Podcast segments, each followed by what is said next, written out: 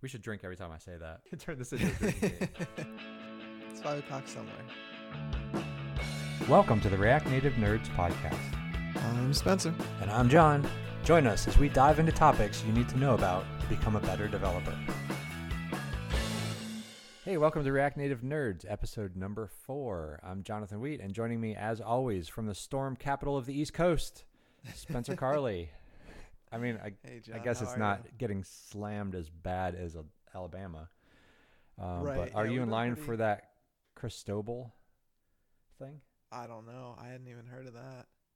Oh, okay. I guess that's a tropical storm that's slamming the deep south right now. Okay. Yeah. So far, we don't have anything. Um, it's just been hot the last few days. Summer's here. Well, that's good. I guess uh, it's not the storm capital anymore. Right. Not this week, or I guess not this morning. We should wait till the afternoon. Yeah. Sometimes it's Florida-like weather. Yeah, no doubt. So, what have you been up to this week?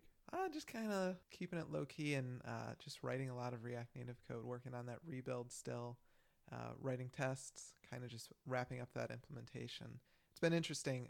Like, I basically rebuilt this entire app, 80% of it, in a week or two. But then this last 20% has just been dragging on, getting all these little features, these little intricacies done. Mm. Uh, it's it's taken a long time, but making progress. How about you? What have you been Yeah. up to? it's that eight- it's that 80-20 rule, right? Exactly. It all yeah. goes real fast until the end, and then you spend most of the time on that. Yeah. Mm-hmm. It's been good. Um, just been pretty low key for me as well. Um, I've actually been playing with React Native and Nice. uh, version 6.2, 062, playing around with that. I have a couple neat little ideas just to play around. So just just doing that, trying to get a little more familiar with 6.2, especially for today's podcast, because today we are talking about release 0.62. So I actually looked at the release notes, the change log, and there's actually it's actually up to 062.2. So Okay. if you're staying current, uh, there's actually a .2 release out now. You're using 6.2 then, I assume, with this rebuild? Yeah. Fortunately, when I started this rebuild, 6.2 has already been out. Um, so I, I just got to get all that kind of for free without having to worry about the upgrade. Oh, that's good. So there's a lot of really great features with the 6.2 release. Um, first of all, uh, first class support for Flipper. And if you're curious what Flipper is, you must have just jumped in and started with this podcast because just last week we talked about Flipper and how amazing it is. Are you using that more now, especially with all these last minute little tweaks and things? Yeah. So it's an interesting thing. I've gotten so into my workflow of just using normal console.log to debug everything. I've got got a workflow that even though I've got all these powerful Flipper tools available to me, I've unfortunately not found myself reaching for them because it's been that little bit of a just a change in my workflow where I'm not leveraging it as much as I want to. It's just one of those things like hmm. I need to open it up as soon as I start the app so I've got it available to me. So unfortunately, I haven't been using it as much as I want to. Yeah. So you're just flipping over to the terminal Yeah, exactly. because those console logs do show up in Flipper. Right. Yeah, exactly. It's just like, yeah, just go for that. You get everything you had before and then 10x that. Yep. Yeah. Sounds like I'm a salesperson. right. oh, but you can get that in there. It slices it, dices it, juliennes. Watch it cut through this tomato and still stay sharp enough to cut through this tin can. wow, that, that sounds practiced. Oh, oh my gosh. Yeah. Yeah. I may have used that once or twice. But like hopefully you remember the Ginsu knife commercial, right? No, I don't. No? I've never been Oh my gosh. to Okay, so it's do infomercials. well, Let's I'll laugh at my own joke. then.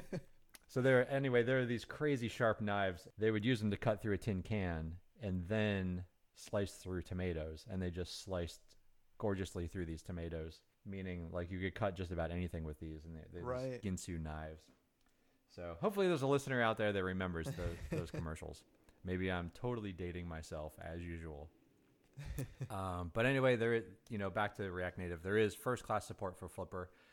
You don't have to do anything to have it hooked up. You launch your app, your simulator comes up, your emulator comes up, and you open up Flipper, and it's instantly connected, and it's uh, it's a really beautiful thing. yeah, it's if you use it, it's fantastic. If you want to know more about that, you can listen to episode number three. It's Mhm. all about Flipper and some of the struggles I had with it trying to get it connected to an older app. Then there's also a new appearance module The core functionality for that is to access user preferences. Right now, they only have get color scheme. It allows you to access the supported color schemes for the app. So, for example, if a user changes their phone preferences to dark mode, then you don't have to specifically ask the user, do you want light mode or dark mode? You can just go grab that setting and automatically change it.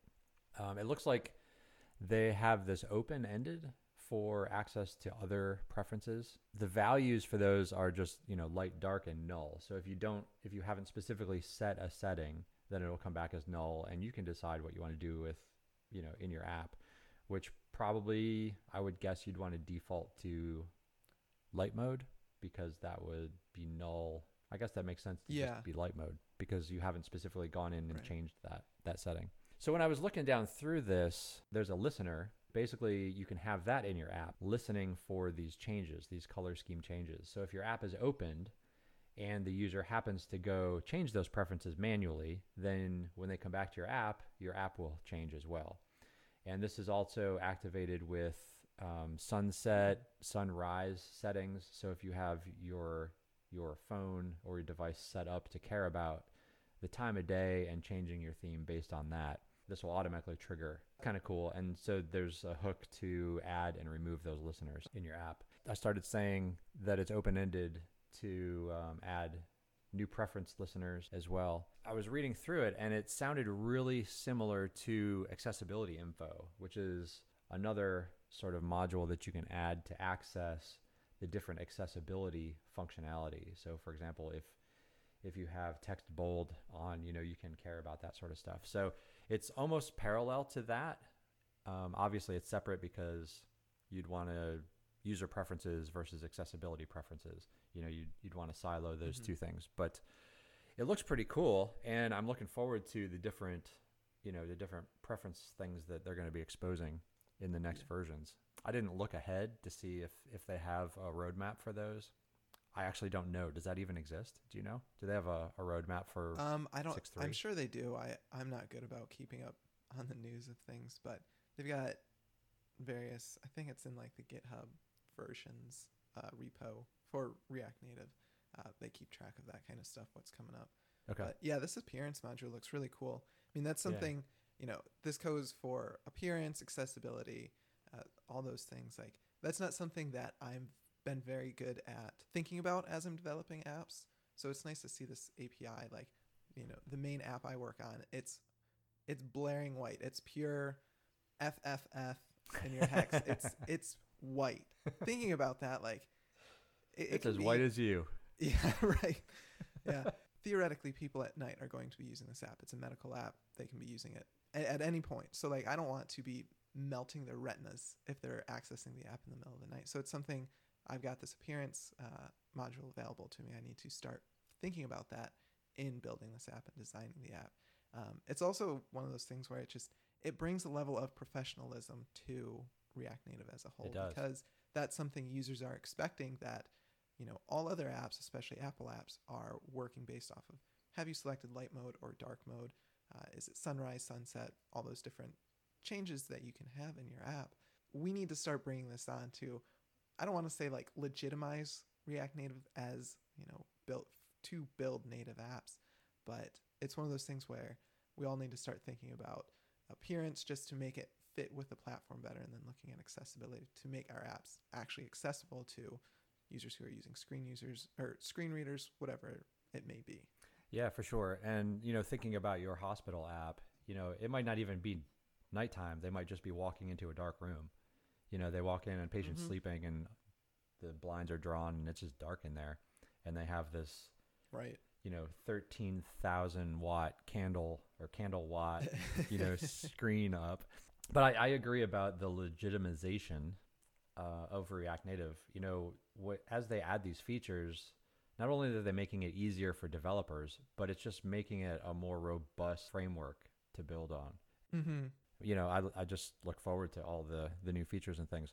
So I I haven't ever. I'll just be transparent. I've never really dug through changelog and that sort of thing. And I did for this podcast. I did the research, so you don't have to. And it was actually kind of fascinating. You know, some of the stuff I will admit went straight over my head. Some of the stuff I was like, oh, wow, why is that deprecated? You know, what does that mean? And so then I had to go Google some things. And um, it's actually a really great way to learn more about the framework is to see what changes they Mhm. made and why you might actually want to use it. Like, you know, I went and read some pull requests and because I was thinking, well, why is that important? Or, you know, why was that replaced? You know, those types of things. So it was actually quite fascinating. And I will go try and find that roadmap uh, that you were talking about, and we'll post that in the show notes. So then, you know, everybody can sort of be on the same page with us to see what's coming down the pike. Yeah. Uh, the, the next big change uh, is related to um, what are they what are they calling it? The shrinking Uh, lean core. lean core. Yes, the lean core effort.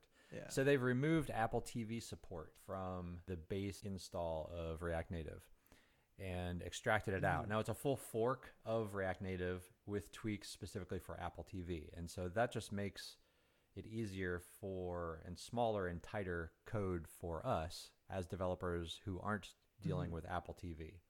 And so the footprint, I'm guessing just the footprint on your local machine, on your dev machine, you know, now does not have any of the Apple TV stuff. When you compile your app, it's not pulling in Apple TV support unless you specifically right. require it, right? Yeah, or import it. Okay. Yeah. As far as I understand it. Yeah. And um, so the cool thing about this is it's in the React Native community repo, which is really amazing. You guys need to go dive GitHub on that because there's some great, great packages in there. So it's uh, React hyphen native hyphen TVOS, and that's in the show notes as well. So if you're developing for Apple TV, you can just you know pull this in. The releases are coinciding with core React Native. So for example, tvOS is 0.62. I'm guessing dot two because that's that's what uh, React Native core is, and so those will continue to Mhm. mature in parallel. So that's kind of cool. So you'll have all of the identical functionality between iOS and Apple TV, you know, depending on on what you're developing. Have you done any Apple TV stuff? I haven't. Okay. Um, I don't have an Apple TV. I've got a, a Chromecast, so Oh, got it. I've never really had the need or the way to actually test it out. Yeah, that's Uh, I'm cur- I'm curious about that. I'm just different apps. fascinated. If uh, any listeners are doing Apple TV apps, uh, reach out uh, on Twitter at React Native Nerds. You know, I got some questions for you. I'm curious how you do that. I I have the latest Apple TV, whichever generation it is, and a four, or maybe it's a three. I have an older one Okay. the older ones they lose support for some of the channels. So, for example, not that I'm a Disney fan at all, but when the Mandalorian is that what it's called? Mandalorian. Mandalorian. Mandalorian. Yes. Take two. So when the Mandalorian came out, um, it wouldn't play. All of the, you know, the Disney Channel app said that you needed to go, you know, install this new app, which wasn't supported with that Mm. the MLB app stopped streaming video. So you could listen to the games, but you couldn't watch the games. I was like, okay, well, time to upgrade anyway. Yeah, I'm just curious about that whole ecosystem. Do you actually need to have an Apple TV sitting there with a test television? And is it like you want to have multiple televisions to test on? You know, like Mm. is it is it as crazy device related garbage like you're doing with uh, with apps where you need five and a six and a seven and an eight you know so i'm curious about that Right. I guess the perk of working with the TV is like they all pretty much have the the same aspect ratio within a very small margin. That 16 by 9 aspect ratio. I think 4 yeah, 4K is going to be 16 by 9 as well, I think. okay well there you go i'm sure i could probably go watch a youtube video on creating apple tv apps there's probably something out there Yeah, it'd be interesting. So, like with Apple TV, do you like use the actual apps through their app store? Because what I found with Chromecast, all I do is I've got the app on my phone, be it YouTube, Disney Plus, whatever it may be. I start it on my phone and then I just cast it from my phone to the TV, and I've Hmm. just found that to always be the the fastest way to use Chromecast for me. with apple tv it's kind of neat so we have hulu prime video netflix and then apple tv and it's kind of cool because you can go straight into those individual apps. If you want to just go watch something on netflix you can go straight in there. But if you open up the apple tv app that actually bubbles up all of the episodes and things that you've been watching through apple tv So, for example, if you're in the middle of a TV show on Hulu, if there's a new episode coming out, it will actually display as available in the Apple TV app. So it centralizes all of the apps that you have running in there, which is super convenient because half the time I can't remember which app to go to to watch the show. Right. So it's kind of nice in that aspect. I do not, oh my goodness, I do not like their remote. It drives me hmm. nuts. And I don't know if it's because I'm old, but it's, I mean, it's big enough. We always used to lose the older remote. It was this little silver thing, and it always slide into the cushions because it was metal, you know, super slippery. Right. This one is like half metal, half plastic or whatever, but it has a couple buttons, a menu button, volume, you know, that sort of thing. There's this touch area in like the upper third of the remote. Just like a magic mouse, you can swipe left, right, you can left click, right click to fast forward and reverse, and rewind. And I don't know, it's super sensitive. And I'll I've Mm. gotten stuck in these weird loops sometimes. Somehow, somehow. Haven't Googled this. I could and then it wouldn't be a thing somehow I ended up with the show I was watching in a picture in picture window down in the right hand corner. And then the Apple TV menu was focused. And I could not for the life of me figure out how to refocus on the picture in picture window.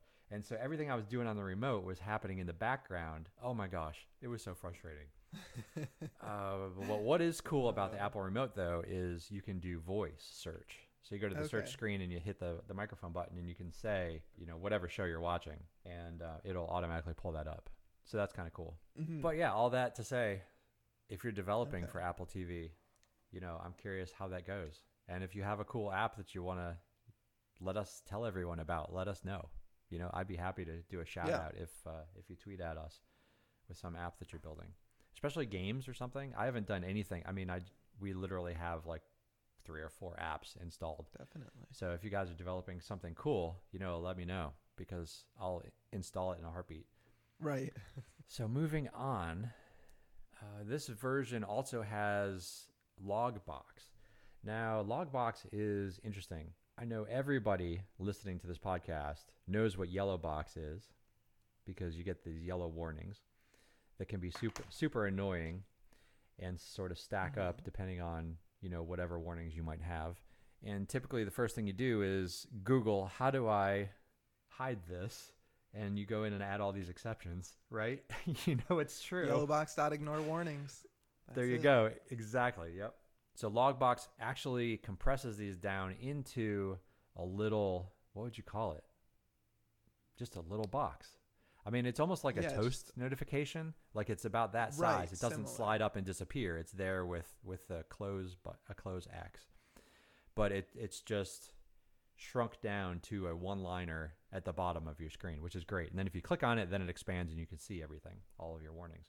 So that's Mhm. kind of cool. And you can d- dismiss all of them at one time, which I've Yes. very nice. Yes, that's very sweet. Yep, click the X and they're gone. Then it also handles general errors in the exact same way, except the errors are red as opposed to the warnings, which are yellow. So they show up in the same form factor box at the bottom. You can clear them all out with with uh, the close X close button, and so that's pretty cool. The render errors, however, still go full screen, and that Mhm. when I first saw this, I was like, well, why is this any different than what has happened in the past? But it makes total sense because if you have a render error, nothing rendered to the screen.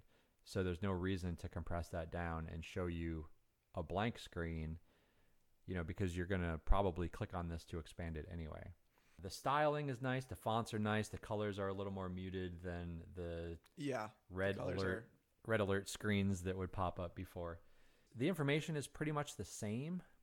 Uh, I was comparing error messages in uh, a blog about Logbox, which will be, which is in the show notes, and you can see what the old screen, the black and red screen looked like, and then how they sort of move information around a little bit.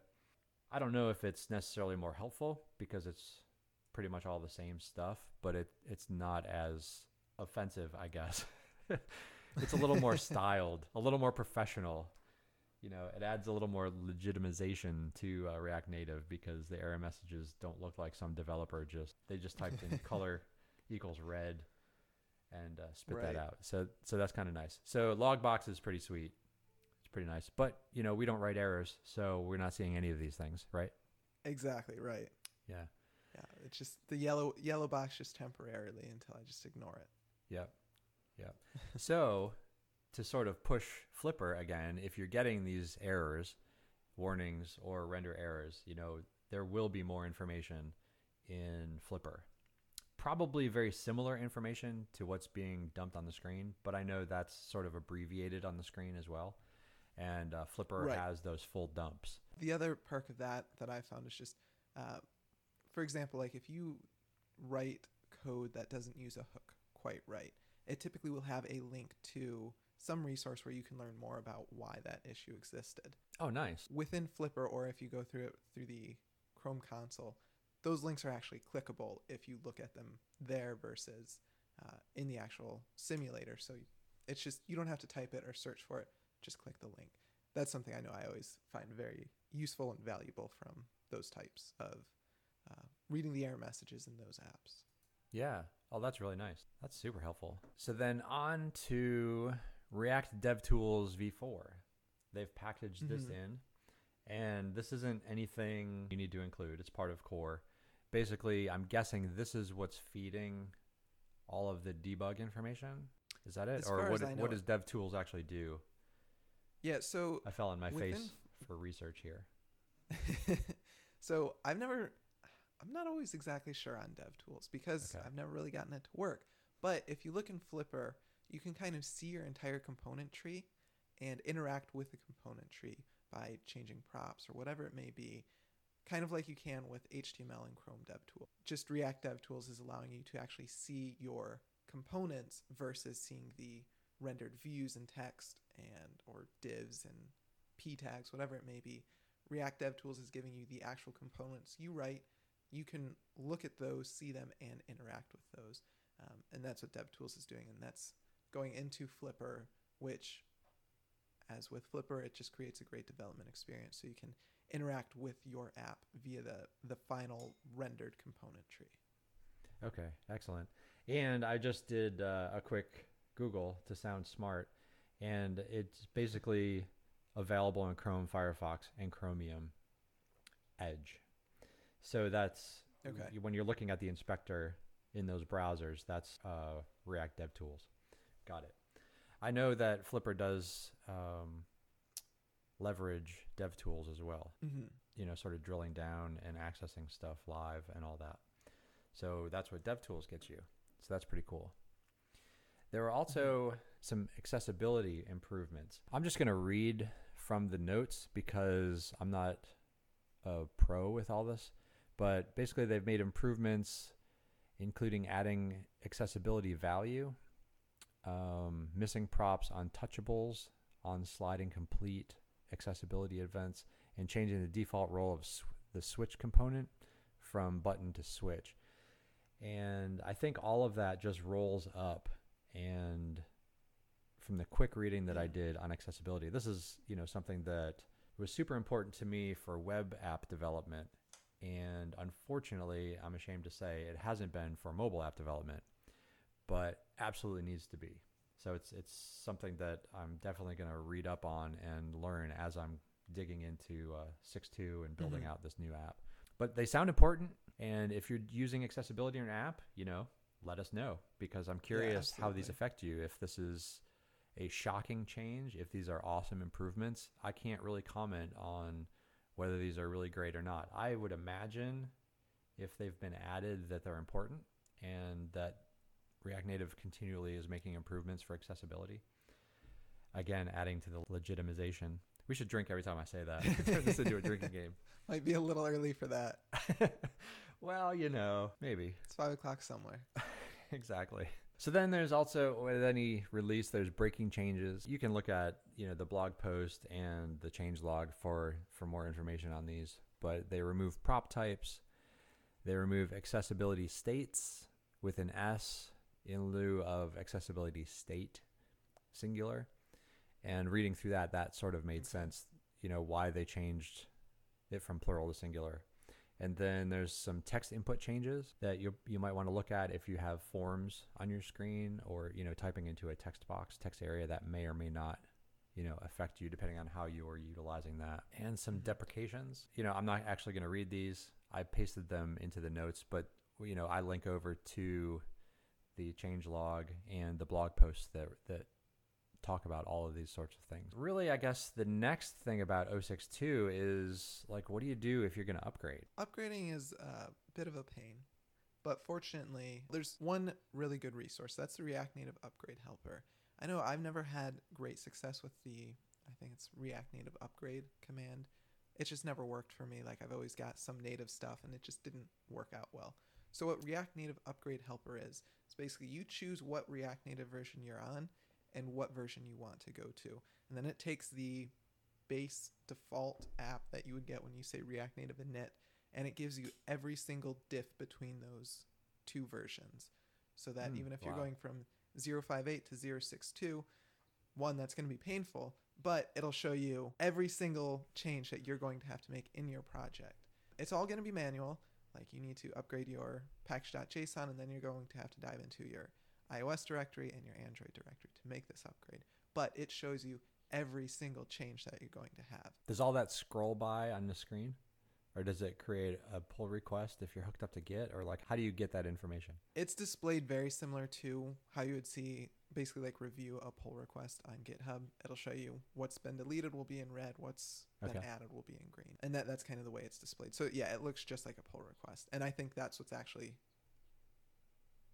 working underneath the surface is they've basically got a version of the app at every single version and then they just they show you that diff between the two. With that, it's the most basic React Native app. If you work on a React Native app for any amount of time, right right you're going to have native dependencies. You're going to have intricacies, even if it's just changing your app name that shows on the user's home screen before they open the app. That's going to add other confusions in there. And as you get started with React Native and you're not familiar with native iOS or Android development, there's a lot of extra stuff there that, you know, even working with this for like four years full time, I don't know what's going on. I still won't say I'm an iOS developer or an Android developer because I'm still like walking around confused all the time when I go into the iOS directory. But if you do run into some sort of issue, the React Native community, I think it's React Native community, has put together an upgrade support repository where you can go ahead and open up an issue, explain what's going on or what your situation is, and get some community help to try and figure out what the heck is going on. Because there always are these little edge cases, and until you're familiar with the native side of things, they can be very daunting and confusing. And before you know it, you're 16 versions behind on React Native and don't know how the heck you're going to upgrade. So that's a really nice resource that recently came out uh, that I, I hope will help a lot of people. So long as you open up a, a quality issue and explain uh, what's going on. That's that's the big thing. Like give a lot of information on what's going on, uh, where you start, where you're trying to go, and then kind of those intermediate steps. It helps people who are answering your questions out a lot when trying to help you. took a look at that oh this week it looked pretty good there was only a handful of issues with uh, people actually using it but i imagine that the react native community jumping in and helping you know figure that stuff out will be really good Mm-hmm, for sure. so is there anything else you can think of? I don't think so. I mean, there's there's always more, but I think too, kind of a high level 062, which we've referenced in, I think every episode we've done so far. we have we have Uh, it's a good high level overview, what the heck this version is and uh, why you should really consider upgrading to it. And like I've said this in private a bunch of times to a bunch of people, but even though it is kind of painful to upgrade React Native versions, it's worth it because every version just gets so much better and it's already really good and we're getting a lot of things that kind of make React Native this even better development environment that allows us to build better, more legitimate native mobile apps that, you know, work and work well for all users regardless of however they interact with that app. Each version makes it easier and better for us to interact with yeah those users. yeah i wholly agree and what's really interesting um, i forgot to say in the beginning i was on reddit and somebody asked for tutorials on getting started you know whatever whatever and i was like oh you gotta go look at react native school with spencer Carli. you know he has some free stuff so i'm always shilling your stuff out man it is so funny so hopefully uh Hopefully you get I somebody new. And I got a couple upvotes. My first couple upvotes ever on Reddit. Woo! So um, somebody must either know you or um, you know actually checked it out and were like, oh yeah, this is some good stuff. I hope so. Yeah, I'm actually going to be releasing a new, like, getting started with React Native from nothing free course uh, here in the next, hopefully, week. Um, and hopefully that'll be a really good resource. Excellent. 2020 excellent. updated to really dive into React Native and get that that good foundation going, so you can build awesome React Native apps. Oh, that's great. Very cool. So do you go back and just re- record from the ground up? Yeah, that's what or I did. do you So- just replace specific videos? No, I, I re-recorded this whole thing from the ground up using the same app, but I've gone ahead and kind of replaced Redux with hooks and context. Um, and basically, like I originally Cool. built this course in 2017.